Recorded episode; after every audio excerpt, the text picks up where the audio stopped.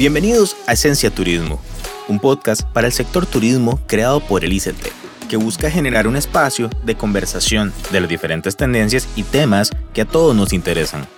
Soy Oscar Solano y me complace ser su host durante estos minutos. Acompáñenme. La historia turística en el país cuenta con diferentes personajes que han trabajado, crecido y dejado huella para que el sector sea lo que es hoy. El sector turístico nacional cuenta con personajes que son merecedores de resaltar, más en un año en el que celebramos el bicentenario de nuestra querida Costa Rica. A lo largo de una serie de dos episodios los vamos a conocer junto a sus anécdotas de cómo fueron construyendo el turismo que desde hace más de 40 años conocemos.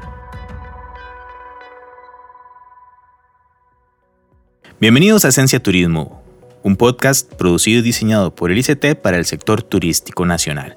Hoy tengo cuatro invitados de lujo, que la verdad yo propiamente como Oscar Host creo que voy a aprender mucho de cada uno de estos cuatro invitados. Me acompaña doña Marilena Zúñiga Jiménez, exgerente de ventas del Hotel Costa Rica y exdirectora comercial internacional de Barcelona. Doña Marilena, ¿cómo está? Muchas gracias, bien. Qué bueno. Eh, también me acompaña doña Sandra Orfila, exgerente de ventas del Hotel Cariari ex asesora del ICT y es ex asesora de la presidencia ejecutiva del AXA. Doña Sandra, ¿cómo está?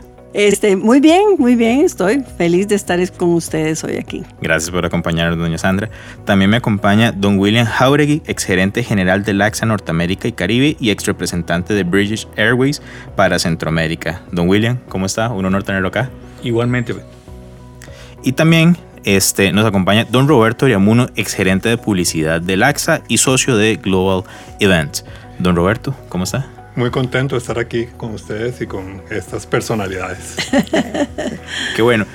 Este capítulo, de hecho, lo vamos a dividir en dos, es en una serie de dos episodios. El primero lo vamos a dedicar a hablar un poco eh, de la historia, tomándolos a ustedes cuatro como pioneros y pioneras del turismo en Costa Rica en diferentes áreas, el área hotelera, el área este, de aerolíneas. Entonces, me lleva a hacerle la primera pregunta y vamos a arrancar con doña Marilena. Doña Marilena, cuéntenos un poco, este, tomando en cuenta de, de esa vasta experiencia del Hotel Costa Rica, cómo, cómo impacta el Hotel Costa Rica, este, partiendo de nuestra capital al turismo costarricense. Bueno, la historia es muy larga. Comenzamos, yo comencé en el Hotel Costa Rica en el año 79. Eh, cuando yo llegué al Hotel Costa Rica, pues la ocupación del hotel era bastante baja y mi inclinación fue abrir el turismo europeo porque ya el turismo americano pues estaba tocado.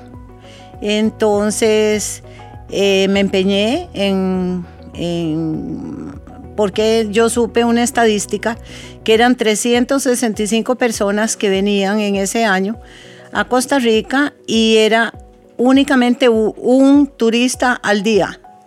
Entonces yo dije, por más de que sean tan pocos, pues siempre podemos lograr más. Entonces me dediqué a ir a España muy a menudo. Tuve la suerte de hacer muchos amigos, muy buenos amigos todos del gremio de turismo, especialmente uno que se llamaba don Antonio Bernabé Vicente, que todavía está vivo, tiene 93 años. Él fue el que me llevó a las agencias de viajes. Y a mí me interesó mucho conocer Meliá y conocer las agencias Barceló. De ahí viene, pues, eh, de que yo quise conocer a los señores dueños de las agencias de viajes para empezar a promover Costa Rica a través de ellos y no solamente eso, sino que traerlos a Costa Rica para que invirtieran aquí. En el año 71, el 30 de octubre de 1971, eh, fue la primera feria de Fitur y don Claudio Meffer, quien era el administrador y el que estaba haciendo esta feria, que era mi amigo, me invitó para darme un stand, que era el último stand que le quedaba. En ese momento eran 1.500 expositores en Fitur y hoy día, actualmente, son 9.500 expositores. Imagínense lo que ha crecido.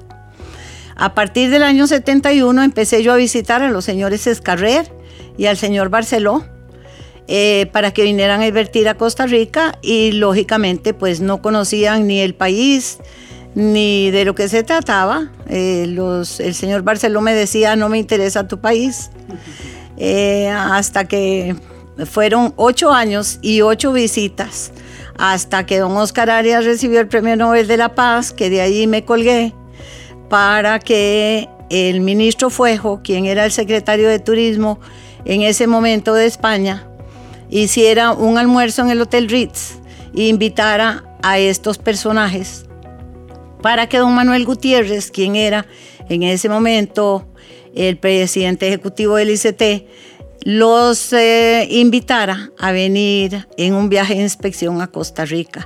Y así fue como empezó la relación con los señores Barceló y los señores de Meliá, que gracias eh, pues a la intuición que yo tuve, hoy día tienen una gran inversión en este país. Increíble, doña Marilena, porque a final de cuentas uno, a ver, y lo hablábamos incluso antes de empezar el programa, uno da las cosas como por hechas. O sea, a, hoy 2021 uno les da y dice, no, esto ya estaba así. No sabe todo el trabajo que ustedes eh, han venido realizando.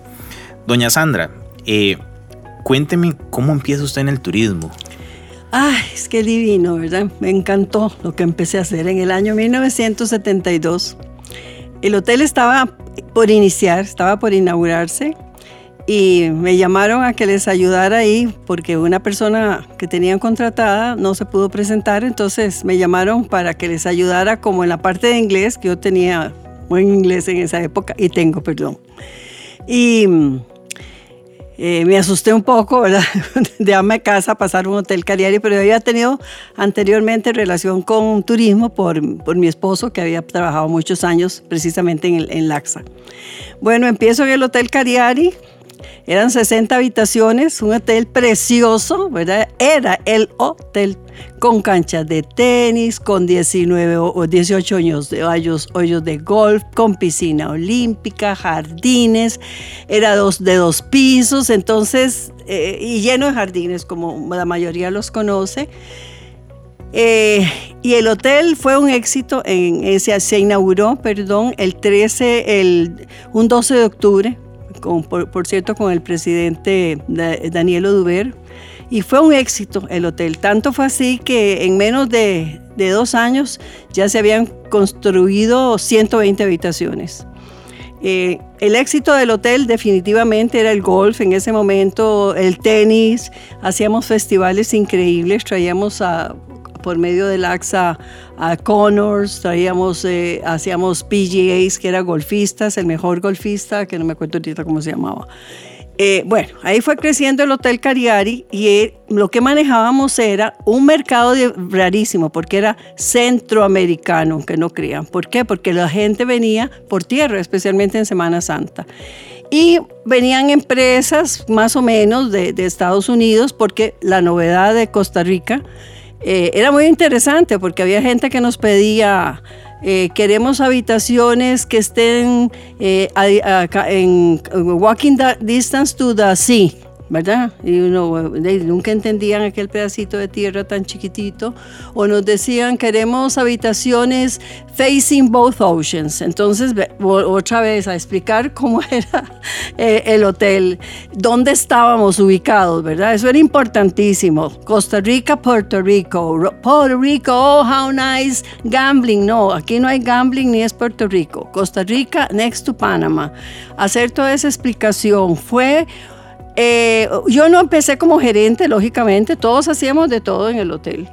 Y comencé, comencé yo a montar lo que llamamos una gerencia de ventas locales. Comenzamos a visitar todas las empresas que estaban aquí, eh, multinacionales, para que trajeran todos sus eventos aquí y todos sus ejecutivos a hospedarse en el Hotel Cariari. Y quedaban fascinados, hacíamos unos congresos lindísimos, hacíamos unos eventos preciosos, teníamos eh, noches de nightclub divinas, etcétera, etcétera. Pero bueno, ese mercadito no era suficiente, Centroamérica y el mercado local, hay que buscar qué hacemos, hay que ver qué hacemos. Gracias a Dios, nos empezamos a enterar de Fitur, ¿verdad? Que es lo que María, María, María Elena habla. Nos empezamos a, enterar de ITV, que es Berlín. Nos empezamos a enterar de, de, Milano, que es una feria preciosa, de París, y comenzamos a hacer grupos de, de, de nosotros gerentes para ir a esos mercados a ver cómo nos iba en esas ferias, unas ferias fabulosas. Fitur, ITV, Berlín, eh, Milano y París y otros lugares que íbamos era fabuloso con nuestros stands. Costa Rica, así en rótulo grande, y siempre llegaban a decirnos Puerto Rico, llevábamos brochures preciosos, teníamos eh, ahí nos acompañaba en el entonces o era ministro o director ejecutivo. Fueron muchos años que no había gerente, no había ministro, era eh, presidente ejecutivo. Y nos acompañaban y era como aquel irse de, de otro. Las ferias son por países, ¿verdad? Entonces íbamos, vamos a Berlín, vamos a Italia, vamos con nuestro brochure y a, ¿verdad? Todos hacer caras bonitas para que nos atendieran y de verdad que teníamos una excelente recepción, parece mentira. Pero ¿cómo venían esos países a Costa Rica? Comencemos por ahí. ¿Verdad? ¿Cómo traíamos a los alemanes? ¿Cómo traíamos a los italianos? Porque ahí estaba KLM, que no hemos hablado de eso antes de que viniera Iberia. Y para venía cada ocho días a Costa Rica. Cada ocho días. Entonces era durísimo. Nadie quería viajar ni de aquí para allá, ni. Bueno, también, que no hemos mencionado, existía Pan American. Yo creo que ninguno, pero Pan American, que yo creo que ninguno de, ellos... ¿O el 747? 7, ¿se acuerdan? Sí. Easter Airlines. Entonces era fatal porque para ir a Europa había que viajar vía Estados Unidos. Mucha gente no tenía visa para Estados Unidos. Acuérdense que eso ha sido siempre problemático. Y así poco a poco fuimos, cuando nos dimos cuenta, nos venían eh, cinco parejas de, de, España, cinco parejas de Italia, no hemos contado México, cuando abrimos mercado con, México, con, con Sudamérica, con Belice, Centroamérica inclusive. Nos ayudó mucho definitivamente eh, el premio Nobel de, don Oscar Arias, eso nos ayudó mucho, pero el país no teníamos que ofrecer, eran paseitos al volcán, eh, quédense en el hotel, los a hacer un tour por la ciudad, Teatro Nacional, nuestra máxima joya, pero fue muy duro, fue muy duro, viajábamos mucho y a veces veníamos cansadísimos de tratar con agentes súper importantes y nos prometían vamos a trabajar con ustedes, nos encanta Costa Rica y pasaban seis meses y no teníamos ningún contrato firmado y un gerente detrás de nosotros diciendo, visitaste todas estas agencias y what ¿qué ha pasado? Y poco a poco fuimos sintiendo cómo iba aumentando aquello que era increíble. Nos, nos abrazábamos con eso, me están llegando gente de acá, me está llegando gente de acá. Eh, Viajar a Europa para nosotros era fatal, ¿verdad? Porque se imaginan las horas, llegábamos allá con los ojos cuadrados del cansancio y a veces ya no teníamos que llegar, vestirnos y salir en carrera a reunirnos con agentes de viajes muy secos, muy duros. El alemán para nosotros fue difícil. Eran gente muy difícil, pero yo creo que ahí es donde hablo yo que el carácter tico de verdad que los ticos tenemos un don especial para, para tratar a la gente. Eh, y yo creo que cuando venían aquí a Costa Rica era lo que más les gustaba. ¿Por qué? Porque iban a visitar nuestro pueblo. Hoy día casi que eso no se hace, ¿verdad?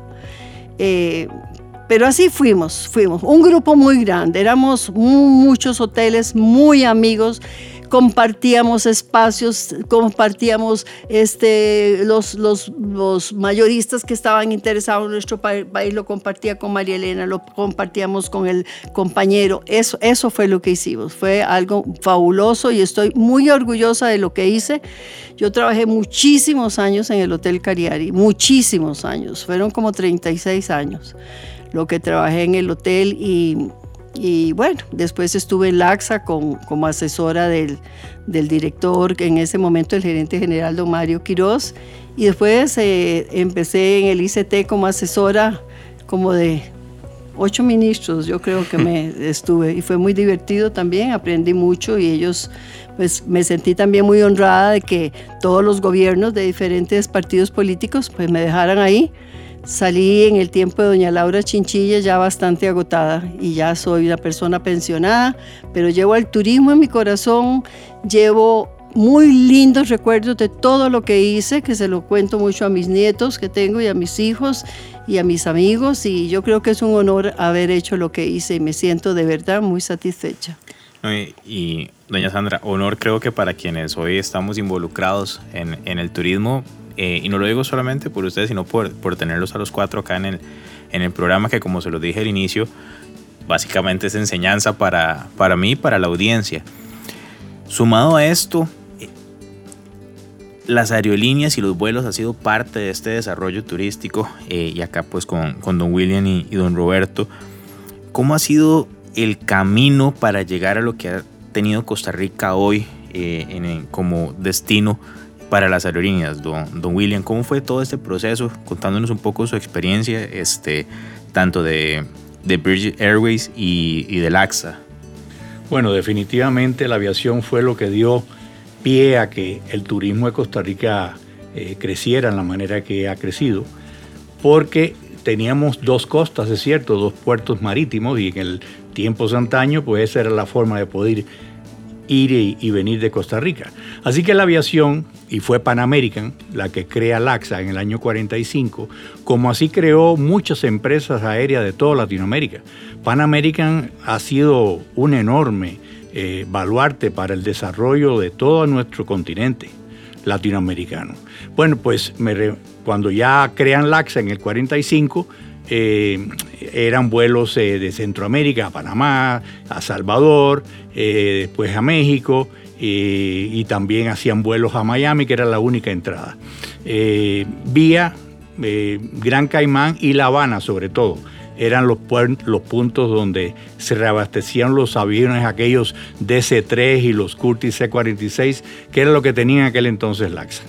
Pero en todo caso, Miami eh, fue siempre como el destino de toda la gente pudiente norteamericana del norte, huyéndole al frío. Eso es lo que era Miami antes, un pequeñito, una pequeñita ciudad, pero sí era para Latinoamérica el puerto de entrada y, salida, para, en el caso de los norteamericanos, hacia el resto de nuestro continente. Existían muchas otras líneas aéreas, Braniff, Panagra, que también era de Panamérica, muchas líneas que contribuyeron muchísimo al desarrollo turístico de toda Latinoamérica. Y algunas venían a Costa Rica, otras no. Pero Pan American sí. Y también lo hizo, por ejemplo, con, a pesar de que habían creado LAXA, ya Laxa volaba sola, digamos, ya era una empresa y fue forjándose con muchos inversores eh, costarricenses que contribuyeron eh, eh, en comprar acciones. Fue una, una escalada dura para Laxa. Al fin llegamos a la era del jet y, los primeros jets de Laxa fueron los BAC 111. y de ahí saltamos a otros aviones. Pero me quiero regresar un poco eh, de cómo comencé yo en todo esto. En el año 70, un gran amigo, Jorge Salgado, eh, era el representante de British Airways para toda Latinoamérica y LAXA era la agencia general de ventas de British Airways.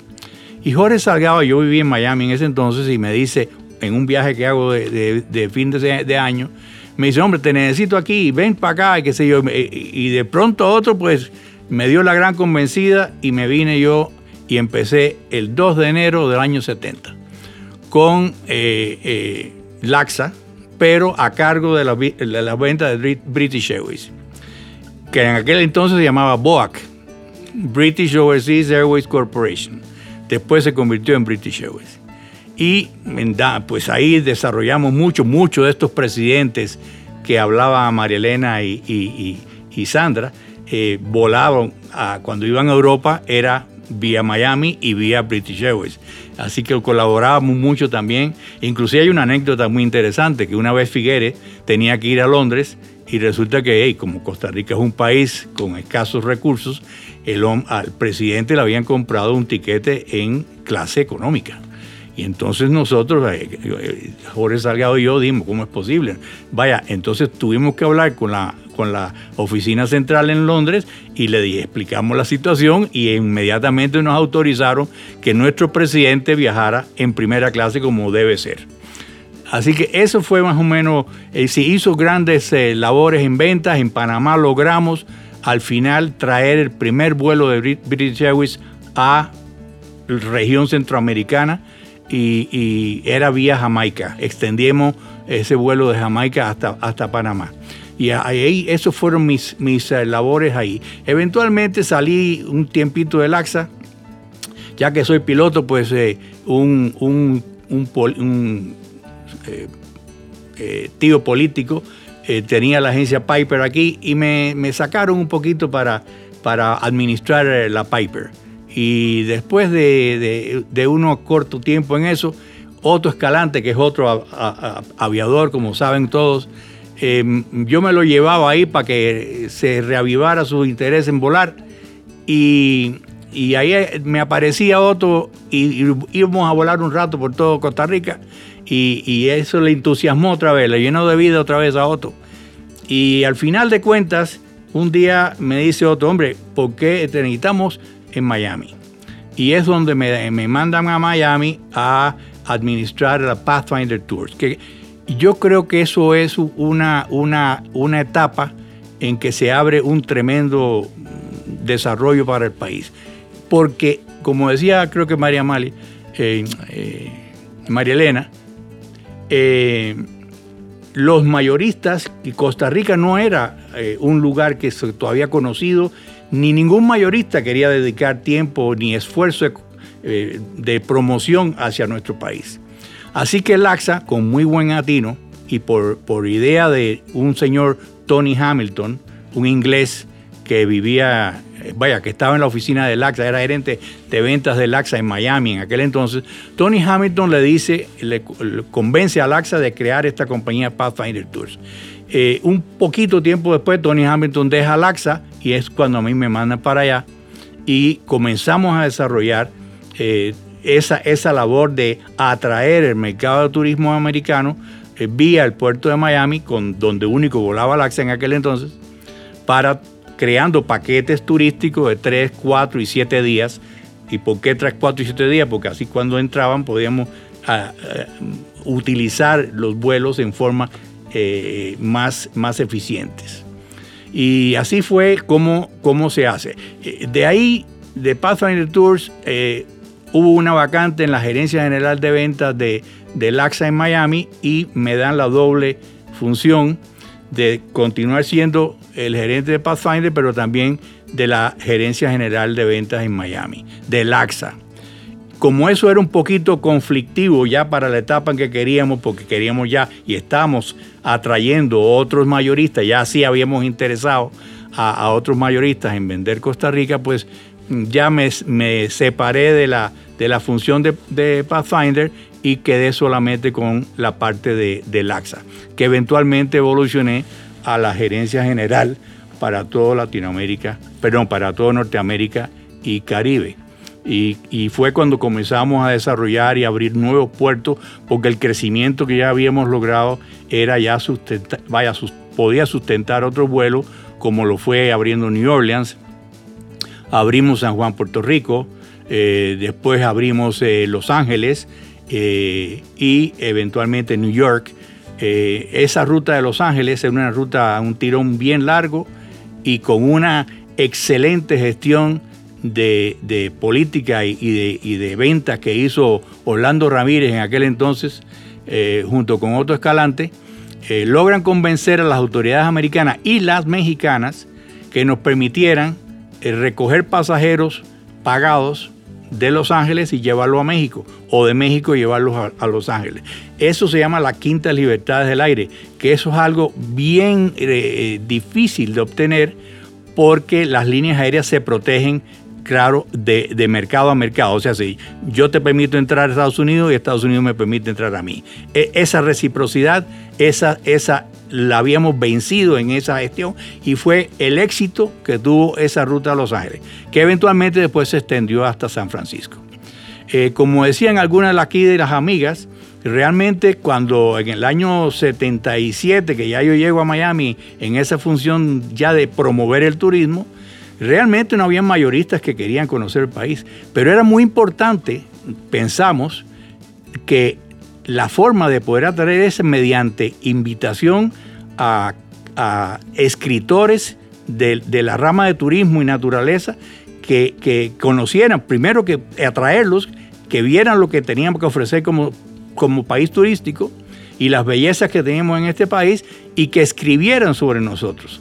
Y así fue como montamos eh, esa labor de, penetración y promoción y junto con el ICT logramos hacer un, mancomunado de esfuerzos y, fue muy exitoso. Y comenzaron entonces a eh, darse a conocer las ventajas y, de las bellezas que Costa Rica proveía al turismo internacional y por supuesto más y más mayoristas comenzaron a venir, se crearon las ferias de turismo, nos fuimos a hacer caravanas de promoción de, seminarios turísticos porque en aquel entonces no nadie conocía, como decíamos, entonces teníamos que llevar el producto nuestro a cada, a cada ciudad importante desde donde queríamos atraer turismo.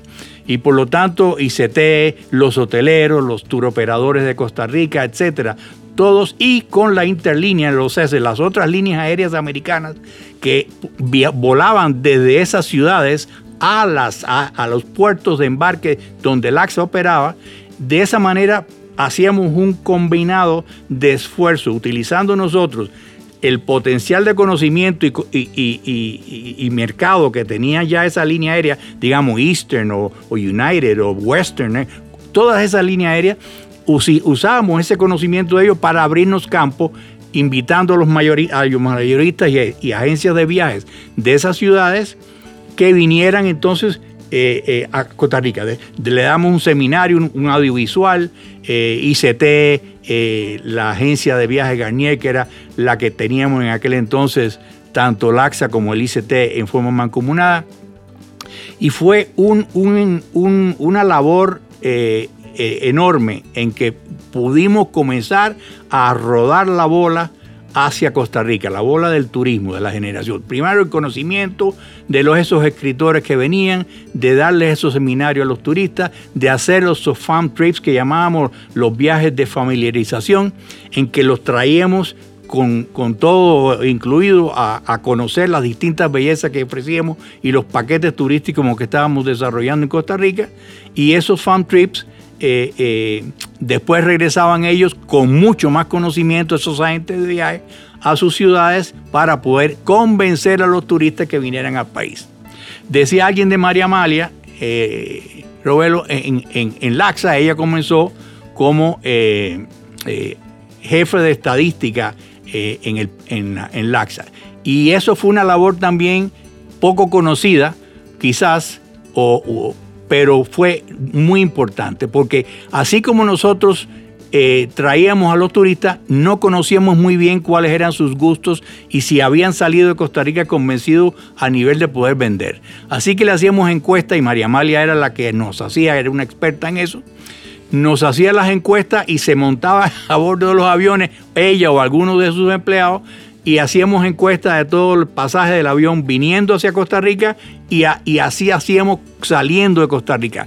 Inclusive hicimos algunas encuestas ya dentro de migración que se nos permitió hacer para poder determinar y conocer a fondo cuál era el perfil de los turistas que nos visitaban y cómo podíamos atraer más y de, áreas donde no estábamos siendo eficientes en atraerlos. Así que esa labor fue eh, para mí, eh, vaya lo que lanzó el verdadero, la, bola de nieve de turismo hacia Costa Rica.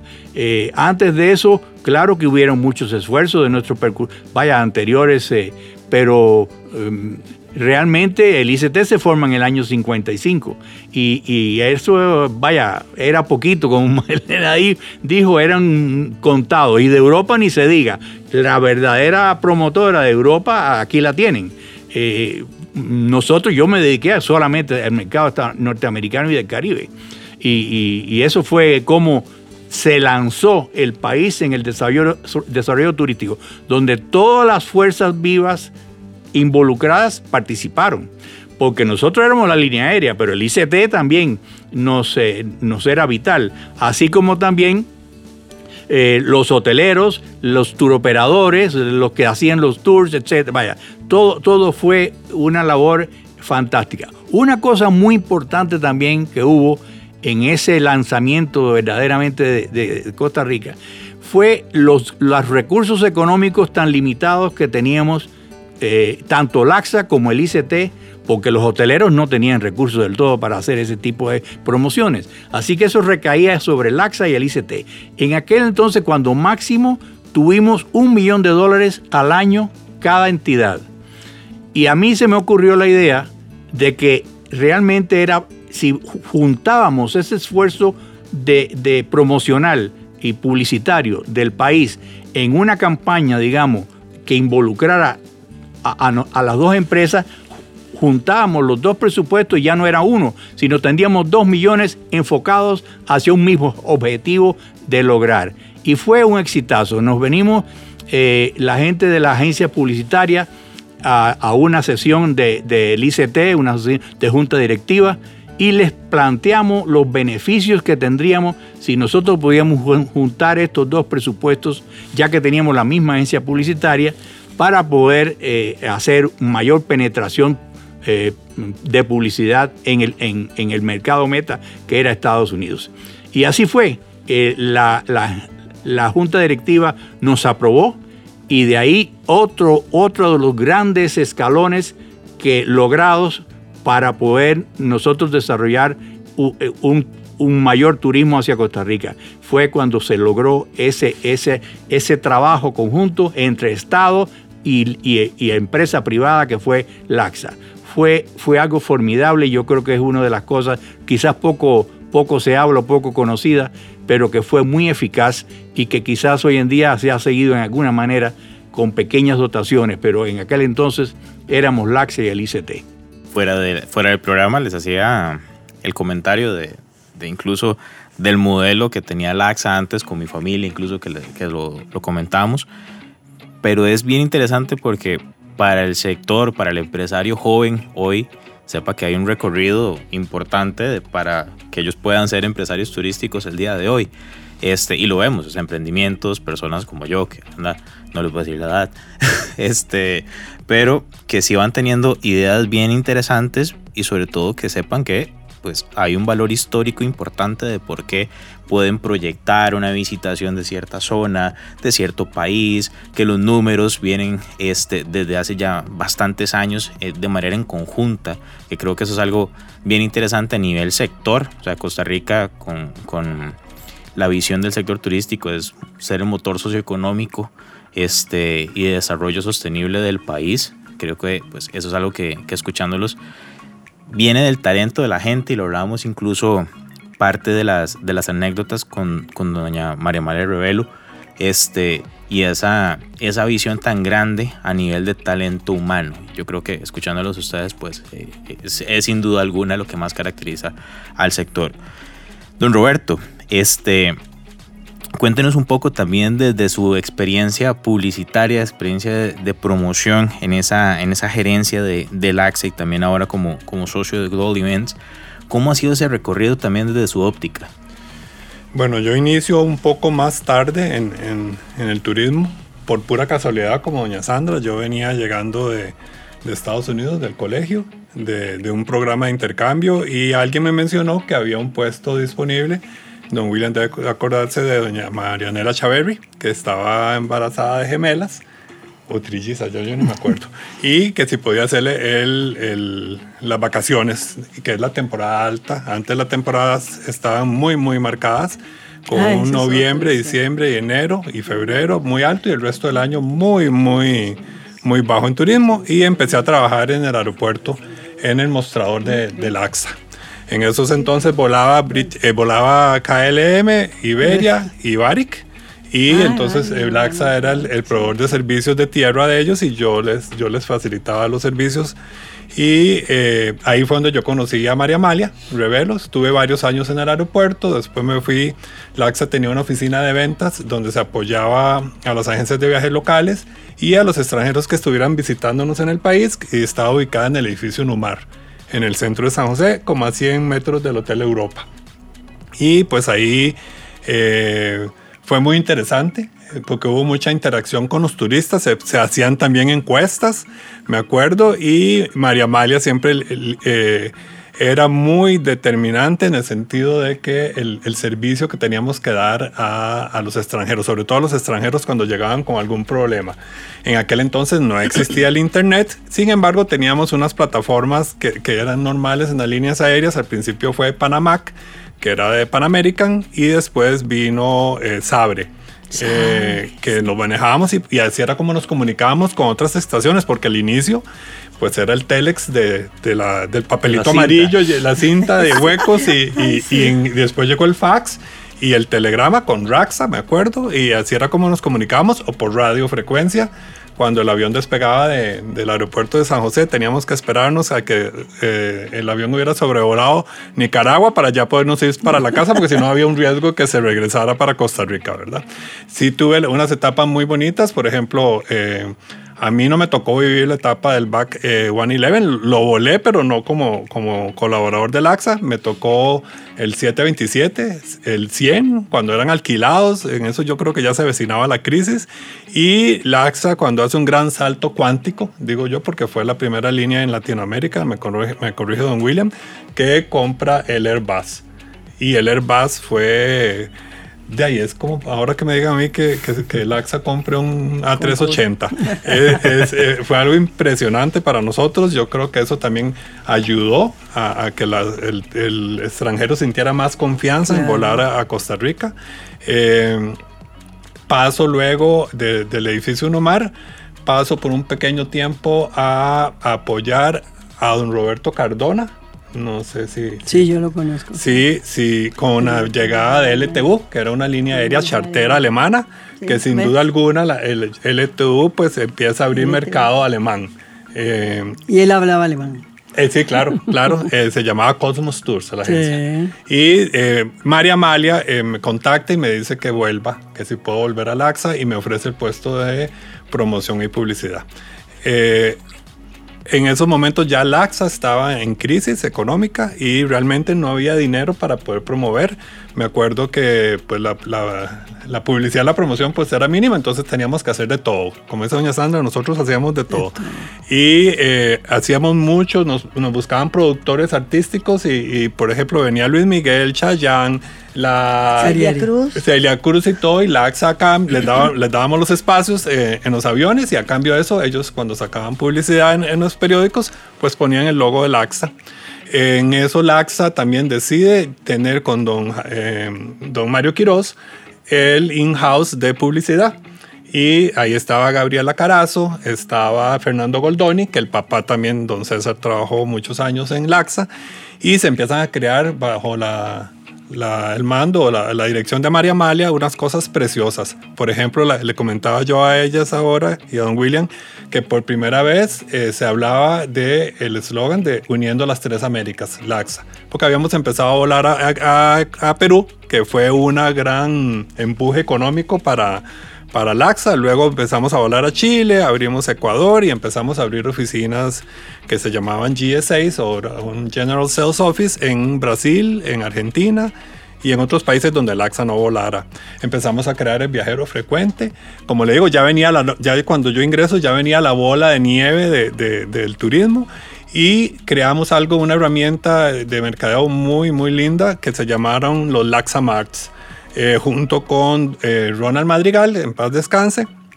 Eh, empezamos a crear caravanas, entonces estaba el AXA 611 que volaba a San José, Panamá, Barranquilla, Caracas y San Juan. Y, el lechero, como le decíamos, era el lechero. Y, bueno, el otro lechero era el, el, el, que iba, 646 sería, el que iba a San José, Salvador, Guatemala, Ciudad de México y Los Ángeles. Y en eso hacíamos caravanas donde el AXA ponía los boletos, el ICT ponía la convocatoria junto con otras líneas aéreas de, agentes de viajes en los destinos y los hoteleros pues pues se cubrían sus costos, ¿verdad? Eh, que era básicamente el hospedaje. Me acuerdo a veces nos, en, una habitación de dos personas nos metíamos cuatro o seis porque no había dinero y había que ahorrar dinero para poder promover. Y, y, y sí, eh, yo tenía un carrito de los con los que se van ahora, parecido, similar a los que se van a la feria del mayoreo, y había que jalar cajas con brochures porque no había nada digital. Y los brochures, con mi jefa, María Amalia, le encantaban los brochures gigantes, eh, que los hacía, por cierto, en, se hacían en Estados Unidos. En aquel entonces no existían tantas buenas imprentas aquí en Costa Rica, lo hacía eh, Rex Coborchin y se me olvidó el nombre de doña Sandra. Sí, de, sí, me estuve de, de, la persona que lo imprimía, pero estaba, usted lo tiene que conocer. Sí, que vivía allá en, Pembroke Lake. Sí, había. Ah, sí. Eh, este, ¿Cómo se llamaba? Que hacía la revista de a bordo. Sí, se empezó. También la revista. Que la revista de a bordo fue una, una gran herramienta para promover el destino. María Amalia insistía mucho en el excelente servicio. Eh, eh, nos dedicamos mucho a traer periodistas hoy por hoy yo creo que sigue siendo una labor que, que se tiene que, que, seguir presente porque los periodistas son los, con sus reportajes son los que dan a conocer el destino. Como dicen mis colegas aquí, era muy difícil eh, llegar a promover Costa Rica porque en Centroamérica y Caribe era más fácil, la gente lo conocía y todo, pero en, en Europa y en Estados Unidos Costa Rica era totalmente desconocido y sin duda alguna don Oscar Arias y, y, y cuando recibió el Premio Nobel de la Paz, pues nos puso en el mapa nos, dio eh, visibilidad eh, y, y, y, y, todos los esfuerzos que se venían dando empezaron a rodar un poquito más rápido, un poquito, un poquito porque todavía el esfuerzo tenía que ser grande. Eh, se empieza a dar más inversión en las costas de Costa Rica, en los, en los bosques, en las montañas. Em, estaba el Hotel Fiesta, el Hotel Punta Leona. Punta Arenas por siempre, eh, tuvo una infraestructura. Viene el Parador en Manuel Antonio. Entonces realmente se empieza a, extender la estadía de los turistas acá en Costa Rica. El, el equipo que, que lideró María Amalia, yo les comentaba ahora que para mí María eh, estaba adelantada a su tiempo, era una persona que le tocó luchar, eh, eh, sin embargo nunca, nunca expresaba ese dolor de, luchar contra el machismo, porque era de una mujer que, que, cambió. La industria turística se preocupó mucho por el pequeño empresario. Yo creo que todas las personas que venden artesanías, que venden eh, eh, comida típica y, en, cierta manera eh, deberían de estar o, pueden estar seguros de que María siempre luchó por todo este tipo de personas. no solo luchó por Costa Rica, sino que creía en que una región centroamericana integrada, a pesar de todo, de todo el, el burumbum que existía en esa época, era más fácil vender el destino como región que vender eh, Costa Rica. El combinar Guatemala, combinar eh, eh, Panamá, realmente nos dio resultados. ¿Por qué? Porque se empezó a tocar el mercado europeo y, y, los europeos pues toman más tiempo de vacaciones, a veces toman hasta un mes y, y pues no había tanta cosa que hacer en Costa Rica, entonces combinaban con otros destinos. Ahora un europeo puede pasar aquí un mes feliz de la vida, pienso yo, y más bien se les hace corto y, y, y, se empieza a dar turismo que repite y sigue repitiendo. Y cuando interactúan con, con el tico, por la forma de ser del tico, que digo yo que es la gran bendición de este país, eh, quedan enamorados del país. Y, yo creo que eh, hoy hacen encuestas y la gente dice, el, muy bonito el país, muy bonito todo, pero el tico es el que marca la diferencia. Y yo creo que por ahí es donde, donde debemos de, seguir reafirmando y, asegurándonos de dar un excelente servicio, porque con todo este tema de, la globalización, de, de, todo lo que está sucediendo en el mundo, a veces no, no ponemos tanta atención a al servicio y, y, eso, es, eso es lo que nos marca la diferencia porque países de otras regiones cercanas a nosotros tienen mejor infraestructura eh, hotelera por lo menos eh, en nuestros parques nacionales que fue otro otro otro movimiento visionario verdad que, que, que es el fuerte ahora de, de, de, Costa Rica y seguirlos protegiendo y todavía hay muchísimo por hacer. Eh, yo creo que ahora todas estas personas que están en, ustedes que están en, pues empezando, les queda muchísimo por hacer. No, la verdad que escucharlos y hecho para la audiencia también, hoy es un programa bien diferente, es un programa bien eh, más del valor de la historia, la experiencia de ustedes y de hecho pues eh, doña Marilena No sé si hay algo más por ahí también. Sí, yo quiero mencionar que los que estamos aquí presentes, eh, comentarles que Carlos Lizama también ha tenido mucho que ver con el desarrollo de este país. Eh, juntos hicimos Expotur, hicimos Acoprot, formamos todas las instituciones que en este momento están funcionando y que son los que nos colaboran y nos ayudan también este, al funcionamiento del turismo. Hay algo que, quería preguntarles como para ir cerrando este, este capítulo, que de hecho para los que nos escuchan van a ser, van a ser dos.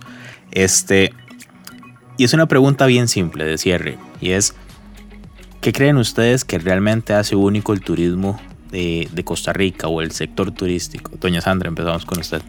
Eh, yo, volvemos a lo mismo. Yo creo que el país tiene mucho que ofrecer y volvemos a la gente. Yo creo que nosotros como país no es solo las montañas, los volcanes, es nosotros como costarricenses, esa manera de ser nosotros tan especial.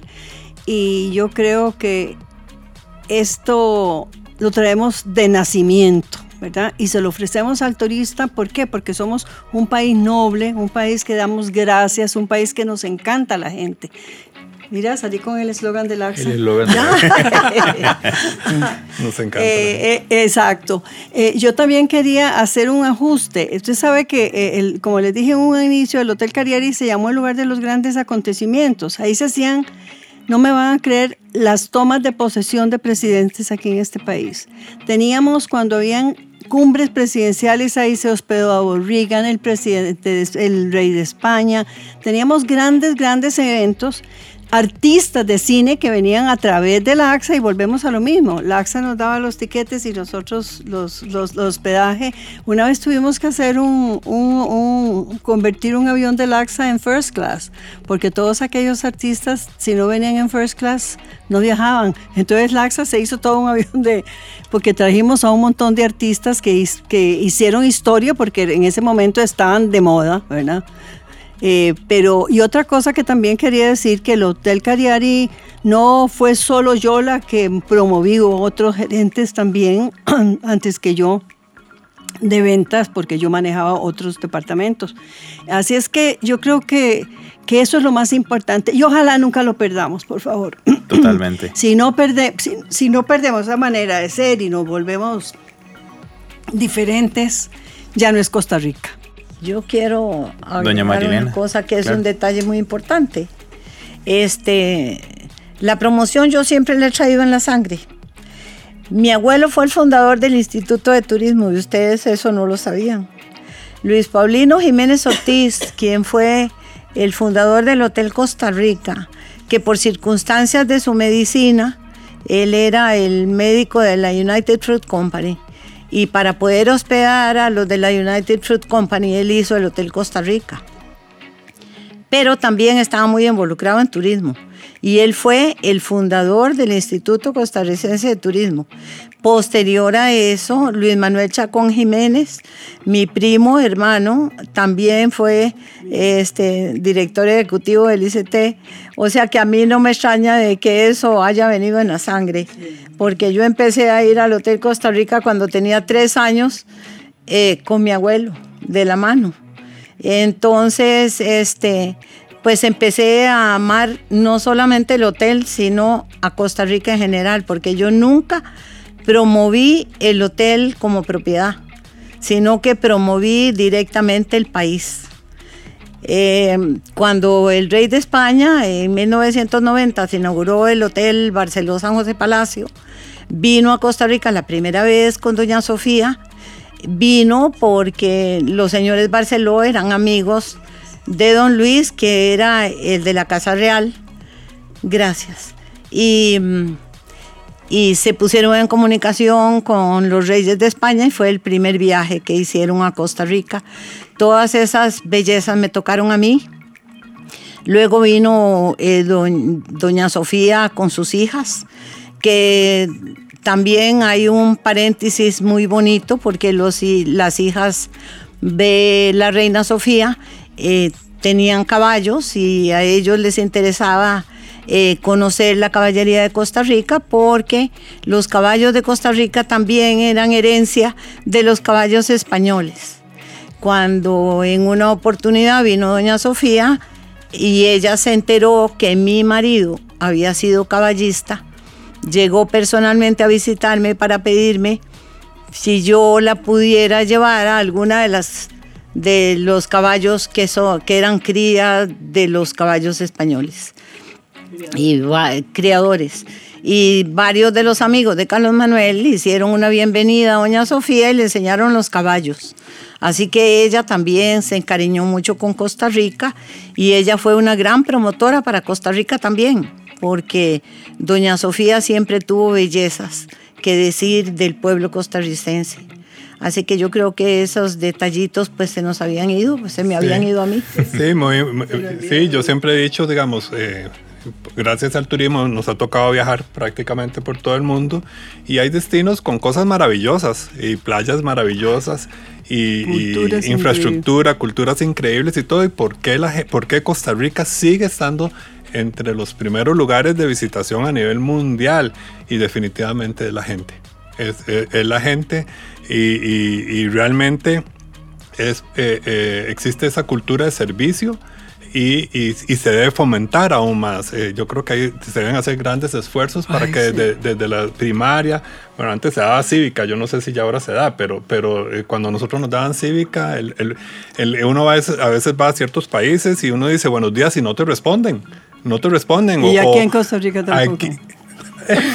no, yo pienso que aquí todavía, todavía, por ejemplo, yo a veces entro a un edificio de oficinas y la persona que está ah, de seguridad se vuelve y genuinamente dice eh, feliz día, que pase bien cuando uno se retire. Aquí todavía existe eso, en otros países no, no sucede. No sucede y yo creo que eso es parte de las cosas eh, que, que hacen que la gente vuelva. Y yo siento que también Costa Rica ha tenido muchos ángeles por todo el mundo que han sido defensores, a pesar de no ser costarricenses, han sido defensores y han creído en nuestro país y nos han apoyado a promover el, destino. Y se han enamorado. Hay gente que se enamora. Bueno, hay tanta gente que ha venido de paseo y se queda a vivir acá en Costa Rica porque se enamoró y, tienen años. Y, y, fue la publicidad de boca a boca la que empezó todo, todo este, este, este, este épocas bonitas que estamos viviendo, sí, excluyendo la pandemia, pero, pero, pero, pero yo creo que pasando la pandemia Costa Rica tiene un potencial todavía mucho mejor de lo que veníamos viviendo. El turismo hasta ha creado artistas internacionales. Claro.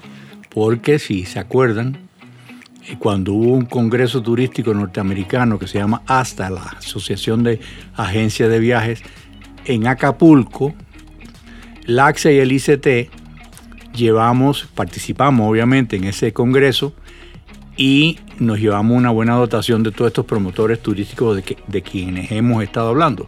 Pero también se le ocurrió a querido Enrique Riva, que era gerente general de ventas, invitar a la Miss Costa Rica y Miss Young International de esa época. ¿Y quién creen que fue? Pues Maribel Guardia y Vivian Ungar, eh, respectivamente.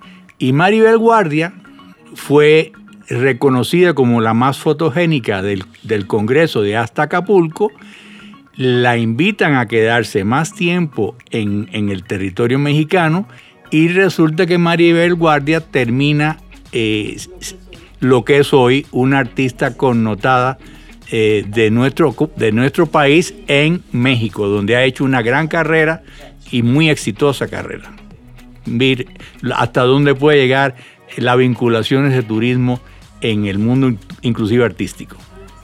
Claro. Y aquí es importante para, lo que para los que nos escuchan, este, insisto, el turismo realmente, como lo decía don, don William, tiene un impacto más allá de solamente sector. Eh, yo recién me vengo involucrando con el tema turístico, pero la verdad es que eh, episodio a episodio y también este, con, con compañeros de, desde el ICT, uno absorbiendo mucha información de lo que ha venido generando el turismo en Costa Rica, del por qué las cifras eh, prepandemia que, que, tenía el sector son tan eh, de tanto impacto este, para lo que es país, para las diferentes industrias, el encadenamiento que es el turismo hoy. Y creo que un gran ejemplo de encadenamiento es tenerlos ustedes cuatro acá y las historias que estábamos conversando. Sabes que también es muy importante mencionar eh, los charter Los charters que nos han abierto también parte del turismo, porque eh, los primeros charters que llegaron a Costa Rica de los alemanes eh, fueron firmados por Turavia, que era la agencia de Barceló. Y yo me acuerdo el terror que teníamos cuando estábamos negociando estos charters con los alemanes, que son tan estrictos y que pedían tantas cosas y que al final de cuentas logramos firmar los charters con, con Alemania. Y a partir de Alemania empezamos a abrir esos mercados de charter con diferentes eh, países. Yo creo que eso nos colaboró también a que Costa Rica se diera a conocer en Europa. Definitivamente sin, eh, sin las líneas aéreas, eh, sin LAXA, y, y, yo soy de los que tengo fe que algún día volveremos a ver el nombre de LAXA en el cielo, tal vez, tal vez no sé, yo tengo fe. Pero es, eh, incluso eh, vuelve a salir aquí María Amalia cuando está en Aeris y, después, eh, perdón, primero en Alter, después en Aeris, se da a la labor junto con un equipo de, de encargarse de la atracción de líneas aéreas. Un destino no se desarrolla si no hay conectividad aérea y hoy por hoy, pues Costa Rica tiene las mejores conectividades eh, de, Latinoamérica y creo que es una labor que debe eh, de fomentarse pero, pero sin las líneas aéreas. Antes hacían charters porque no habían vuelos en esa ruta. Y me acuerdo los famosos charters de Puerto Rico con Peggy Álvarez, eh, cuando venían los puertorriqueños acá, que venían de compras y venían a jugar boliche al, al, al torneo de la raza y, se hospedaban siempre en el Hotel Irazú, porque don Sara Ayala siempre fue eh, un gran promotor de, del turismo puertorriqueño y también venían de Colombia. Eh, entonces eh, fueron mercados que se fueron desarrollando y conforme se van abriendo líneas aéreas y la importancia a futuro tener una línea aérea basada aquí en Costa Rica, eh, eso va a potenciar muchísimo más el, turismo. De hecho, me, adelanto un poco y también para, para ustedes que nos acompañan hoy acá este, y para quienes nos escuchan, vamos a dedicarle un, un adicional a, este podcast de, de, Esencia Turismo dedicado a la parte de promoción turística que, que por ahí creo que tanto quienes van a escuchar este y yo que estoy acá conduciéndolos, eh, nos vamos a quedar un poquito picados. Este, entonces, de verdad agradecerles mucho por su tiempo, este, sus historias, lo, lo hablábamos incluso nosotros acá desde la parte de, producción de, Esencia Turismo. Es un podcast y un episodio bien diferente para nosotros. Siempre lo hacemos eh, en secciones y para los que nos, nos escuchan saben que siempre tenemos las mismas secciones, pero eh, la decisión incluso de, hacer este episodio, eh, más escuchándolos realmente con su, aporte de experiencia, que yo siempre lo digo, o sea, es, es muy rico. Este, y la verdad, insisto, muchas gracias por, por su tiempo, doña Sandra, este, doña Marilena, don William, este, don Roberto. La verdad es que eh, estoy. Ha sido un episodio para mí que ya, ya llevo varios acá de host bien diferente y de verdad muchas gracias. Qué dicha, qué bueno. me siento muy honrada, de verdad. Muchas gracias por invitarnos. ¿eh? Muchas gracias. Muchas gracias y éxitos en todos los futuros podcasts y todo lo que, el trabajo que, se les, que les toca por hacer. Gracias a ustedes por acompañarnos y a quienes nos están escuchando, eh, gracias por escuchar un episodio más de Esencia Turismo. Las historias que escuchamos en este episodio me dejan la siguiente enseñanza y es que las bases de nuestro sector y promoción turística tienen nombres y apellidos. Hoy escuchamos algunos de ellos, pero lo más importante de resaltar en este marco es que el turismo de Costa Rica ha sido y sigue construyéndose gracias al trabajo de las manos incansables que día a día dan lo mejor de sí, y que están marcando el norte no solo de los próximos años de la historia nacional, sino de nuestro sector, como lo dejaron huella estos pioneros del sector turístico.